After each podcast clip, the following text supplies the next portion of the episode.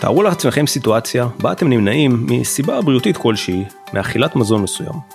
רגע לפני שאתם נכנסים לניתוח שאמור לפתור, לפתור לכם את הבעיה, אתם נפגשים עם הרופא המנתח שמבקש מכם להכין את רשימת החלומות שלכם. הדברים שתמיד חלמתם לאכול ואף פעם לא יכולתם. מה הייתם כותבים? אולי כדאי שנפנה את השאלה לפרופסור עודד זמורה, מנהל החטיבה הכירורגית במרכז הרפואי שמיר שלנו. שלום פרופסור זמורה, תודה שהצטרפת אלינו. מה בדרך כלל אנשים כותבים אגב ברשימה הזאת שאתה מבקש מהם אה, להכין לפני הניתוח? הם כותבים רשימת מסעדות וככה גם אני לומד מהמטופלים איזה מסעדות שוות יש באזור תל אביב ודוגם אותם בסופי שבוע. אוקיי, מעניין.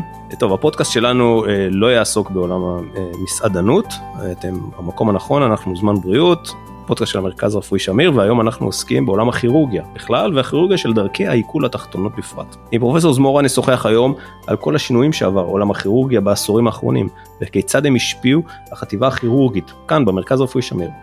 נדבר על כירורגיה קולורקטלית, על הניתוחים השונים בתחום הזה ועל המחקרים החדשים שמתקיימים בתחום זה במרכז הרפואי שלנו. ניגע קצת בעבודתם של המנתחים, בפערים בין כירורגיה דחופה לכירורגיה יזומה וגם במה שטומן העתיד למקצוע. על כל אלו ועוד ככל שיותיר לנו הזמן. אני מזכיר שהפרקים שלנו זמינים עבורכם בכל רגע באפליקציות השונות, לא רק בספוטיפיי, גם באפל וגם בגוגל וגם ביוטיוב, חפשו זמן בריאות או פשוט המרכז רפואי שמיר. במידה והמידע שאתם שומעים כאן אה, מעניין אתכם, אתם מוזמנים לגשת לאתר האינטרנט שלנו, לחפש את המחלקה ולהשאיר לנו פרטים ונחזור אליכם עם תשובות לשאלות. אז שוב שלום פרופסור זמורה, תודה שאתה איתנו. שלום, תודה לכם שהזמנתם אותי. עוד לפני שאנחנו צוללים לתחומי הפעילות של המחלקה הכירורגית שאתה מנהל, אה, אני רוצה להתמקד אולי שתי דקות בתחום ההתמחות הספציפי שלך, כירורגיה קולורקטלית, שזו כירורגיה של דרכי עיכול תחתונות. אולי כמה מילים על מה זה בכלל ואפילו מה שמעניין אותי גם ברמה האישית ואולי גם את המאזינים, איך, איך, איך מגיעים בכלל אה, לתחום כזה? כירורגיה אה, קולורקטלית היא תת התמחות בתוך הכירורגיה הכללית שעוסקת בכירורגיה של המעי. כירורגיה של המעי הדק, כירורגיה של המעי הגס ופי הטבעת שהוא הקצה של המעי הגס אה, ומטפלת אה, בגידולים ממאירים ושפירים אה, של האיברים האלו. במחלות מעי דלקתיות שונות ובבעיות תפקודיות שונות של המעי ושל פי הטבעת. איך מגיעים לזה? כנראה כמו רוב המקצועות בחיים בוחרים מהבטן מה שמרגישים שמדבר אליך ובמידה רבה תרתי משמע תרתי משמע אה, ובמידה רבה ברפואה הרבה פעמים אנחנו בוחרים אה, דרך וכיוון לפי המנטורים שפגשנו לאורך הדרך. זכיתי לעבוד אה, גם בארץ וגם בארצות הברית עם מנטורים מדהימים בתחום הזה שגרמו לי להתמקצע בו. ובכל זאת שאתה בא ואתה פורס את האפשרות שיש לך כסטאג'ר, כמי שמתחיל לימודי רפואה או נמצא בתהליך מסוים, יש איזה יתרון לתחום הזה על פי מה בוחרים אני שואל אתה יודע בוחרים כי אין מספיק אנשים בתחום הזה או כי זה תחום מעניין מסיבות מחקריות כלשהן. כסטאג'ר הבחירה היא בתחום הכירורגיה הכללית תת התמחות בכירורגיה קולורקטלית היא תת התמחות שמבצעים לאחר שש שנות התמחות בכירורגיה. במהלך ההתמחות בכירורגיה אתה נחשף לתחומים השונים אה, במקצוע וכמו שאני אומר נחשף גם למנטורים שונים אה, לאורך ההתמחות ובסופו של דבר אתה יכול לבחור תת התמחות כזאת או אחרת. תת התמחות בכירורגיה קולורקטלית היום מאוד מבוקשת יש תת התמחות כזאת גם בישראל גם הכשרה כזאת בישראל בכל זאת רבים כמוני עשינו את ההכשרה אה, בתחום הזה בחו"ל. כן, אוקיי, זה לא פעם ראשונה האמת שיושבים פה אנשים ומדברים על איזשהו מנטור שהם פגשו בתחילת דרכם, שלקח אותם לכיוון הזה.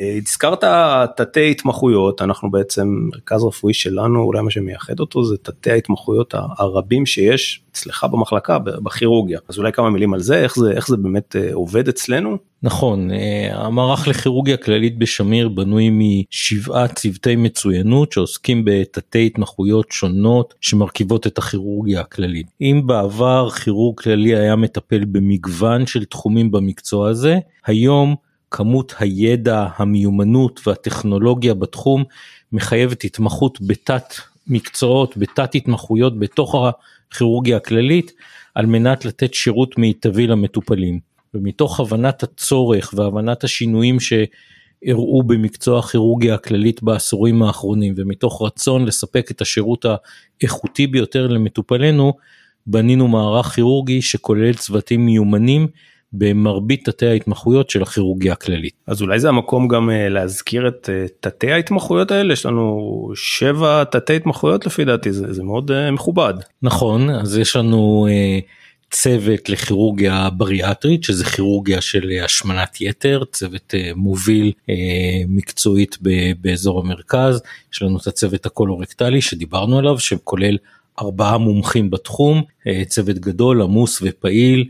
אה, יש לנו צוות של אה, כירורגיה אונקולוגית וכירורגיה של אה, כבד, לבלב ודרכי המרה, גם צוות פעיל, יש לנו צוות כירורגיה שד, כירורגיה שד מעולה, צוות של כירורגיה של דרכי העיכול עליונות, דהיינו ניתוחי ושת וקיבה, וצוות של כירורגיה דחופה וטראומה, גם צוות מאוד פעיל, אנחנו נמצאים על כבישים אה, מהירים ויש הרבה תאונות דרכים באזור שלנו. כן, אנחנו לזה, נמצאים כן. באזור שיש בו אה, מלחמות שמגיעים אלינו פצועים אז צוות מאוד מאוד פעיל.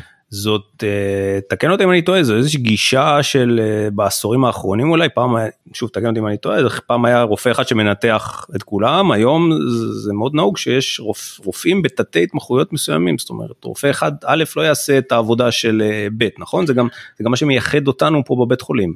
נכון, תודה רבה היינו מבתי החולים הראשונים ששינו את מבנה המערך הכירורגי שלהם אה, בשביל להתבסס על אה, צוותי מצוינות של התמחויות שונות, שוב בשביל לתת את השירות המיטבי למטופלים, וכיום המודל הזה מאומץ בצורה כזאת או אחרת על ידי בתי חולים רבים, ובאמת אנחנו משתדלים מאוד שרוב הטיפולים יבוצעו על ידי אנשי מקצוע שמתמחים באותה תת התמחות בשביל לתת את הטיפול המיטבי. ועד כמה מה שקורה פה שונה ממה שקורה במרכזים רפואיים אחרים בארץ או שרובם כבר עברו ל... לדבר הזה ואולי ואולי עוד שאלה שככה מסקרן אותי ברמה האישית איך באמת מתחלקת העבודה היזומה בוא נניח ככה במחלקה ברמת תתי ההתמחויות שונות סתם בשביל לסבר את האוזן. ראשית אה, מרבית בתי החולים כבר הפנימו שהמבנה הישן של מספר מחלקות מקבילות בכירורגיה שעושות הכל כבר לא מתאים לעידן הזה אה, ואנחנו רואים שינוי במרבית בתי החולים לא בכל בית חולים מודל השינוי זהה אבל בגדול יש בתי חולים שעדיין יש בתי חולים שעדיין יש בהם, כללי אה, ינתח אותך גם, נכון, יש בתי חולים שעדיין יש בהם מבנה של מחלקה כירורגית קלאסית ישנה, מרבית הכירורגים עושים את מגוון הפעילות של הכירורגיה הכללית, אבל כמו שאני אומר רוב בתי החולים כבר הפנימו שתי ההתמחויות היום דורשות מיומנויות אה, מאוד גבוהות, דורשות ידע רב, יש אה, התפוצצות ידע ברפואה, דורשות שימוש בכלים טכנולוגיים מתקדמים ואין מישהו שבאמת יכול להיות בקצה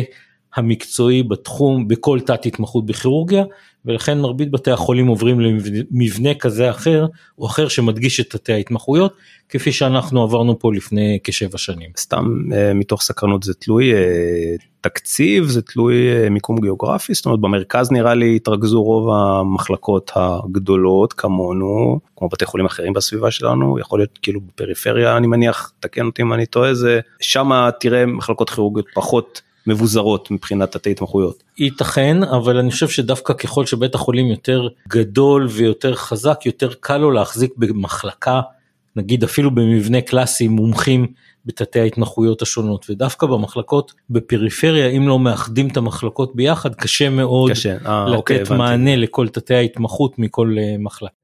בוא נעבור ברשותך לתחום ההתמחות uh, שלך קראתי מה שדיברנו בהתחלה את הרעיון שבו אתה אומר לפני שאתה מנתח אתה רוצה אתה מבקש מבן אדם להכין רשימה של דברים שהוא היה רוצה לאכול זה אמירה אני לא התחברתי לאמירה הזאת משם מגיע הסיפוק שלך מה, מהמקומות האלה ברמה המקצועית. אז ראשית כשאתה אומר אה, רשימת מאכלים שהיית רוצה לאכול אנחנו מדברים בעיקר על אה, מחלים, על מטופלים של מחלות מעי דלקתיות, בעיקר אה, מחלת קרון, מחלות האלה מגבילות מאוד את היכולת של, של המטופלים לאכול נכון. אה, מאכלים רגילים שאתה נכון. ואני אה, היינו רוצים לאכול, ולפעמים בנוסף למה שהמחלה מגבילה אותם, כהכנה לניתוח אנחנו הרבה פעמים מבקשים מהם להפסיק לחלוטין לאכול אוכל רגיל ולאכול רק אוכל בשייקים רפואיים כאלה שנקראים פורמולות או לפעמים אפילו להפסיק לגמרי לאכול ולקבל את כל הכלכלה שלהם בעירוי דרך הווריד. אה, וזה לא קל למטופלים אה,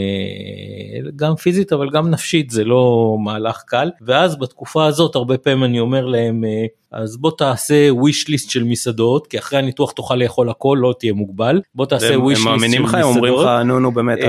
ולהפתעתי חלק גדול מהם מגיעים לביקורות אני אומר להם תבואו לביקורות ותראו לי כל פעם מה מחוק אחרי הניתוח ולהפתעתי הרבה פעמים באים לביקורות עם הרשימה ומראים לי באמת? כל ביקורת כמה שורות הם כבר הספיקו למחוק. אני מניח שמדובר באנשים, אה, אתה יודע, אולי כמה מילים קודם על המחלה, על הקרון עצמה, מה בדיוק אה, היא עושה, במה היא פוגעת, מה אנחנו מתקנים בתהליך הזה. קרון ובכלל מחלות מעי דלקתיות הן מחלות מעי כרוניות, פוגעות מאוד, ב, פוגעות במעי ופוגעות מאוד באיכות החיים של המטופלים. הרבה פעמים זה מטופלים צעירים, בדיוק בשלב בחיים שרוצים ללמוד, אה, להתקדם, להקים משפחה ו, ואז המחלה בעצם אה, מגבילה להם את איכות החיים ומגבילה את היכולת לגדול, לפרוח וכן הלאה.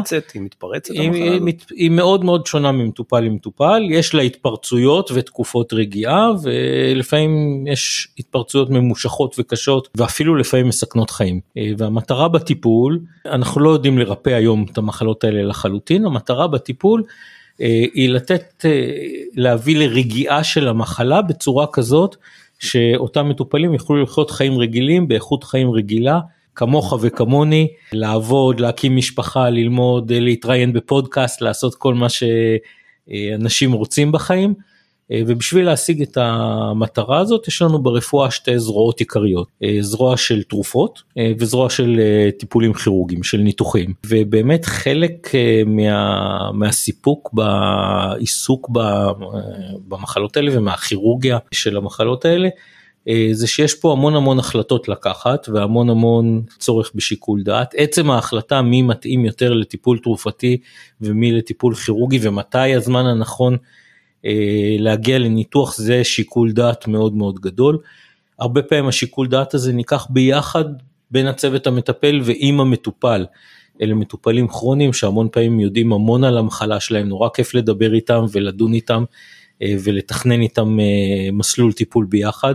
אתה אמרת לי גם uh, ששיקול דעת, הפעלת שיקול, אני מתחבר מאוד לשיקול דעת כי דיברנו גם בשיחה המקדימה בינינו על uh, הפעלת שיקול דעת לא רק לפני הניתוח אלא גם במהלך הניתוח, ספציפית גם במהלך הניתוח הזה, נכון? נכון, אז uh, במהלך הניתוח באמת צריך להפעיל הרבה שיקול דעת. בין שתי מטרות מנוגדות, מטרה אחת היא לכרות את המקטע החולה ולהיות אפקטיבי להשרות רגיעה, אין טעם לעשות ניתוח בלי להצליח להשרות רגיעה, ומצד שני לשמר כמה שיותר מעי ולכרות כמה שפחות, להגיע, לתת למטופל להמשיך את חייו עם כמה שיותר אורך מעי. בין שתי המטרות המנוגדות האלה צריך כל הזמן אה, להפעיל שיקול דעת אה, ובכלל מקצוע הכירורגיה זה מקצוע שמצריך אה, יכולת לקבל החלטות כל הזמן בטח בניתוח שהוא איזשהו פיק מקצועי ואיזשהו זמן של ריכוז גדול, צורך לגייס אה, קבלת החלטות, והחלטות האלה הרבה פעמים צריכות להתקבל בתנאי לחץ, בתנאי אי ודאות, בקבועי זמן קצרים, וזה חלק מהמיומנות אה, שנדרשת במקצוע ושעליה אנחנו מגדלים את הכירורגים. עד כמה ההחלטות האלה יכולות לעמוד בסתירה עם דרישות של מטופלים, אם, אם יש מצבים שאתה יכול להגיע לניתוח ולהגיד אני חושב שכדאי לא לנתח וישב מולך בן אדם ויגיד אני רוצה, או, או הפוך, איפה, איך, איפה אתה פוגש את המקרים האלה אם בכלל? ברור שלפני ואחרי הניתוח הדברים נעשים בדיון משותף עם המטופלים, אנחנו מביעים את העמדה המקצועית שלנו, בסופו של דבר ההחלטות הסופיות הן של המטופל. אה, בזמן הניתוח כמובן המטופל ישן כן, והנתח צריך לקבל את ההחלטות אה, לבד. אוקיי אגב שמעתי שיש לנו גם אה, אתה מערכת עיכול תחתונה שמעתי שיש לנו גם צוות מעולה במערכת עיכול עליונה נכון אולי תרצה לספר קצת לחשוף מה גם שם קורה ובכלל על המענה שאנחנו נותנים כבית חולים לכל מה שקשור למערכת העיכול עליונה ותחתונה כאחד.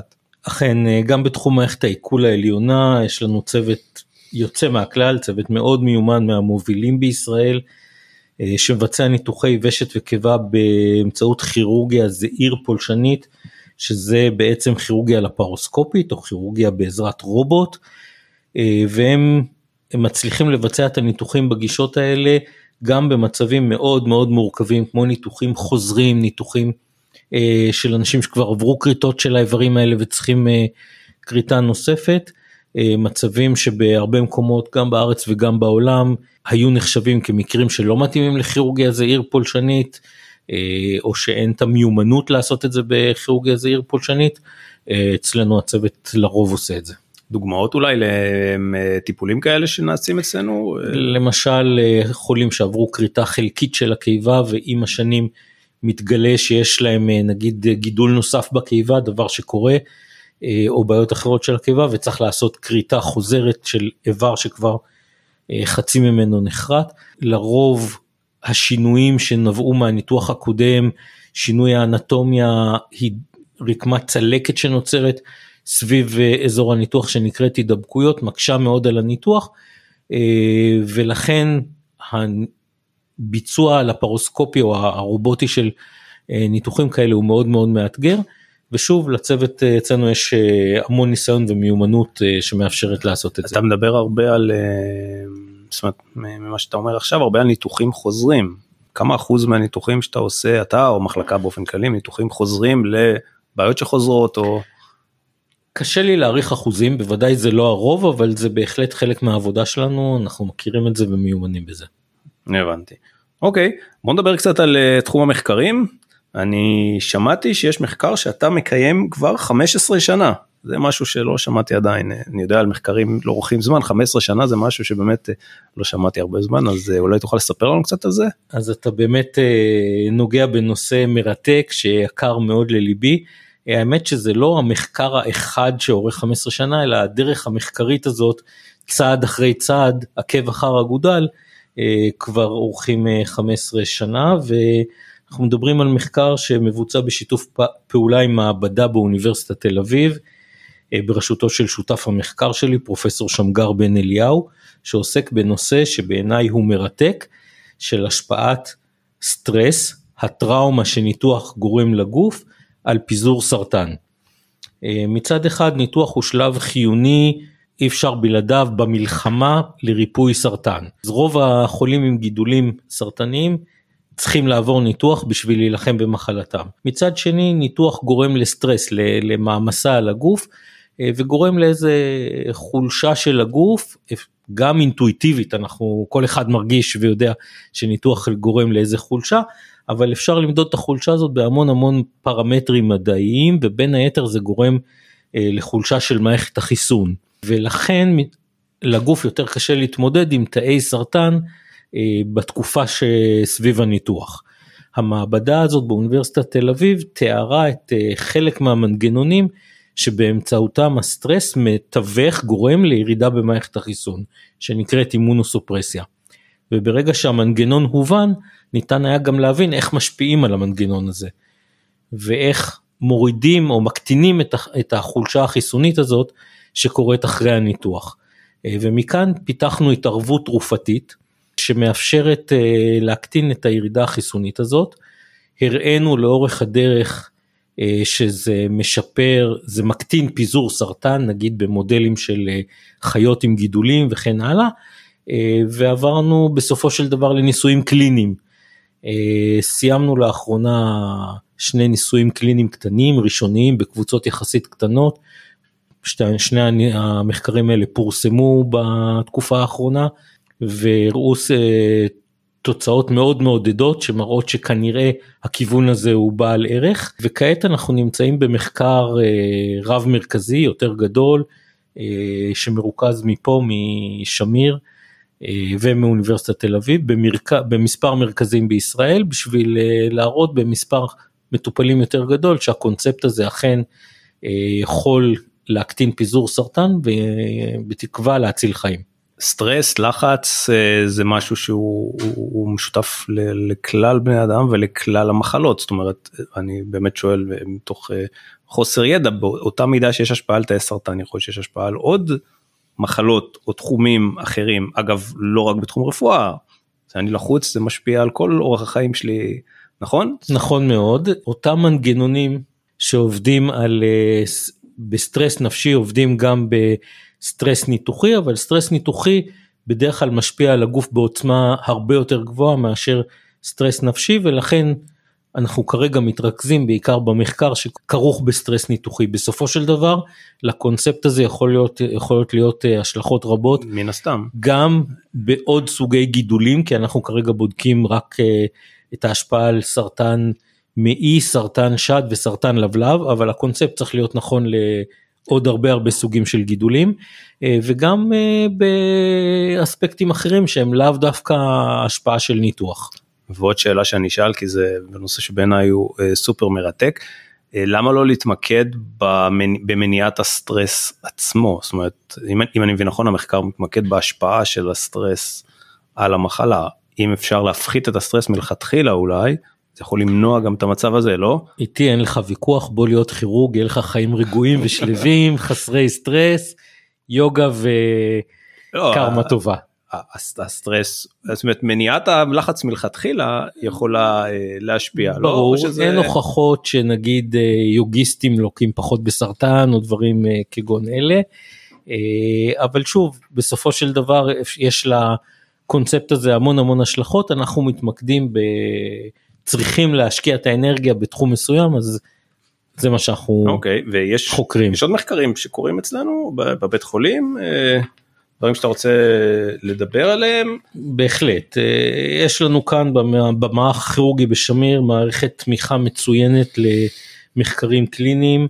אנחנו פה חיים בישראל לעומת הסטארט-אפ, יש פה המון חברות ישראליות ובינלאומיות שמפתחות טכנולוגיה לכירורגיה, כי כירורגיה היום הפך להיות אה, מקצוע טכנולוגי, אה, והרבה פעמים הן בוחרות, בוחרות בנו אה, כאחד המקומות הראשונים אה, להתנסות להעריך ולבדוק את הטכנולוגיות האלה אה, וגם לחשוב ביחד כיצד לשפר אותם. הזכרת קודם בתחילת הדרך את הניתוחים הדחופים לא היזומים אנחנו פה עד עכשיו בעצם מדברים על ניתוחים שרובם יזומים אבל כמו שאמרת אנחנו פה בסביבה מאוד פעילה על צירי תנועה מרכזיים תאונות דרכים, אה, אירועי ירי מגיעים אלינו אה, כמעט כל יום. נכון. נכון, איזה, אולי אתה יכול ככה קצת לשתף לגבי העבודה שלכם בתחום הזה? כן, אז תחום הכירורגיה מטפל פעמים רבות במצבים דחופים, מסכני חיים, שדורשים ניתוח דחוף, וזה חלק מהקצב והאדרנלין ואורח החיים שכרוך אה, במקצוע הכירורגיה. להערכתי קרוב למחצית מהניתוחים שמבוצעים פה הם ניתוחים דחופים. אה, וזה הקצב שלהם ועוד אה, כחצי מהניתוחים או קצת יותר כנראה הם ניתוחים מתוכננים שנועדים נועדו או לטפל באמת במצבים גידולים או במצבים שקשורים לאיכות חיים. מקרים מעניינים שאתה יכול לספר אולי איזה משהו שנשאיר אצלך איזה חותם אתה זוכר משהו זכור במיוחד אז כמובן לאורך מסלול מקצועי של משהו כמו 25 שנה אני זוכר המון מקרים. אה, שהטביעו חותם בליבי ובנפשי אבל אה, אולי אני אבחר לספר על אה, מטופלת אחת שבאמת הייתה זכורה לי מאוד, מטופלת צעירה, אם לארבעה ילדים, שסבלה מכל מיני מחלות רקע לא ברורות כמו אנמיה, כאבי פרקים, לא היה ברור בדיוק מה הסיבה להם, ובאחד מסופי השבוע הגיע למיון עם כאבי בטן עזים במצב זיהומי קשה ומורכב. ולאחר בירור ראשוני היה ברור שיש לה זיהום קשה אה, בחלל הבטן, לקחנו אותה לחדר ניתוח, לניתוח דחוף, ושם אה, התברר שמצאנו מעי גס מאוד מאוד חולה.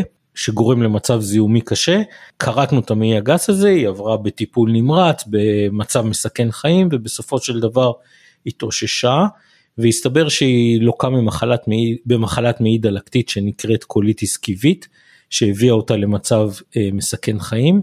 המחלה הזאת, לאחר שהבנו מה המחלה, נזקקה לעוד אה, שני ניתוחים לטיפול בה, ובסופו של דבר היא חזרה לחיים רגילים, לתפקוד מלא, כל מחלות הרקע הלא ברורות נעלמו, מסתבר שהם היו איזשהו אה, הסתמנות לא אופיינית של מחלת הקוליטיס, ועד היום, כבר ככה וככה שנים אחרי, לפני כל חג אני מקבל ממנה הודעה, אצלי הכל בסדר, חג שמח. יפה. אה, אתה מדבר ותוך כדי שאתה מדבר אני חושב לעצמי שגם התחום האבחון עצמו לפני שאנחנו מגיעים לניתוח הוא גם משהו שמורכב בתחום הכירורגיה נכון זאת אומרת אתה צריך להיות גם מאבחן לא רע בשביל לדעת לזהות את הבעיה כי כי זה כי יכולה יכולות להיות די הרבה בעיות על, על התחום המאוד קטן הזה של הבטן. ברור הניתוח בכירורגיה הוא איזשהו שיא מקצועי שדורש אה, פוקוס ומיומנות והתמקדות אבל כירורגיה זה מקצוע שמתחיל. כשפוגשים את המטופל פעם ראשונה בין אם במרפאה ובין אם uh, במיון ומסתיים כשמסיימים את המעקב במרפאה בסופו של דבר. Uh, ומה שבאמת באמת יפה במקצוע זה לא רק הניתוח זה הקשר וה... להעביר יד ביד את המטופל את אחת מהחוויות המשמעותיות ביותר בחיים שלו uh, מהפגישה הראשונה ועד uh, סיום המעקב. טוב אנחנו לקראת סיום יש לי עוד איזה אה, אה, תהייה שאלה שרציתי לשאול אותך באופן כללי דיברנו על זה נגענו את זה בהתחלה מה, מה השתנה בעצם בתחום הכירורגיה בעשורים האחרונים איפה אתה זוכר שהתחלת ואיפה אתה נמצא עכשיו מבחינת אה, פערים בידע מקצועיות טכנולוגיה. אז תחום הכירורגיה הכללית עבר בעשורים האחרונים שתי תמורות עיקריות אחת היא באמת הכניסה של תתי ההתמחויות באופן מאוד דומיננטי ועל זה כבר הרחבנו. נכון. אה, והשנייה היא הטכנולוגיה. אם בעבר אה, מנתח השתמש בסכין, בפינצטה ובעוד כמה מכשירי מתכת שעוברים סטריליזציה, היום המקצוע הזה מקצוע עתיר טכנולוגיה גבוהה, כמעט כל צעד בניתוח מבוצע באמצעות טכנולוגיה, החל ממצלמות זעירות שנותנות לנו תמונה על מה קורה בתוך הגוף, דרך מכשירי אנרגיה ממוחשבת, אה, דרך אה, מכשירים שמאחים רקמות ועוד ועוד ועוד. אז uh, היום זה מקצוע של טכנולוגיה גבוהה וזה שינוי מאוד גדול יחסית לתחילת הדרך. ולאן הטכנולוגיה הזאת עוד יכולה להגיע? יש מחשבים שינתחו במקומכם עוד uh, 20 שנה? שזה כבר... אז מחשבים זה חשוב. לי אין ספק שכניסה של מחשבים ושל אלגוריתמים מתוחכמים תומכי החלטה, תומכי ביצוע, הם העתיד והם מה שיכול להצעיד את אה, מקצוע הכירורגיה צעד גדול קדימה ולהצעיד את יכולת הכירורג האנושי קדימה. הם יכולים לנתח מידע, הם יכולים להנגיש לנו את המידע בצורה נוחה, יכולים לאבד תמונה שאנחנו רואים במצלמה, כל תחום הראייה ממוחשבת מאוד מאוד מתקדם היום בתחום הזה, ויכולים אפילו להניע מכשירים כירורגיים כמו שקורה היום ברובוט, אבל בסך הכל מקצוע הכירורגיה הוא מקצוע שמתאפיין בשיקול דעת וקבלת החלטות. וכפי הנראה שבזה בעתיד הנראה לעין שאני רואה היום, עדיין אי אפשר יהיה להחליף את הכירורג האנושי. ההחלטות ושיקול הדעת, השיפוט במקצוע, הוא עדיין של הכירורג. טוב, אולי אה, טוב שכך, עדיף. אה, פרופסור עודד זמורה, תודה רבה שהגעת אלינו, תודה רבה ששיתפת אותנו ב... בידע הנרחב שלך אני אגב רשמתי לעצמי אם וכאשר יהיה לנו פודקאסט של אה, מסעדות או ביקורת מסעדות אז גם אה, לפנות אליך ולהזמין אותך. תגיד לי חצי שנה קודם אני אתכונן. נשריין לך אה, מקום. תודה רבה לכם שהאזנתם אני מזכיר שוב פעם הפרקים שלנו זמינים בכל האפליקציות השונות כל המידע נמצא גם באתר המרכז הרפואי שמיר חפשו בגוגל תודה רבה ואנחנו נתראה בפרקים הבאים.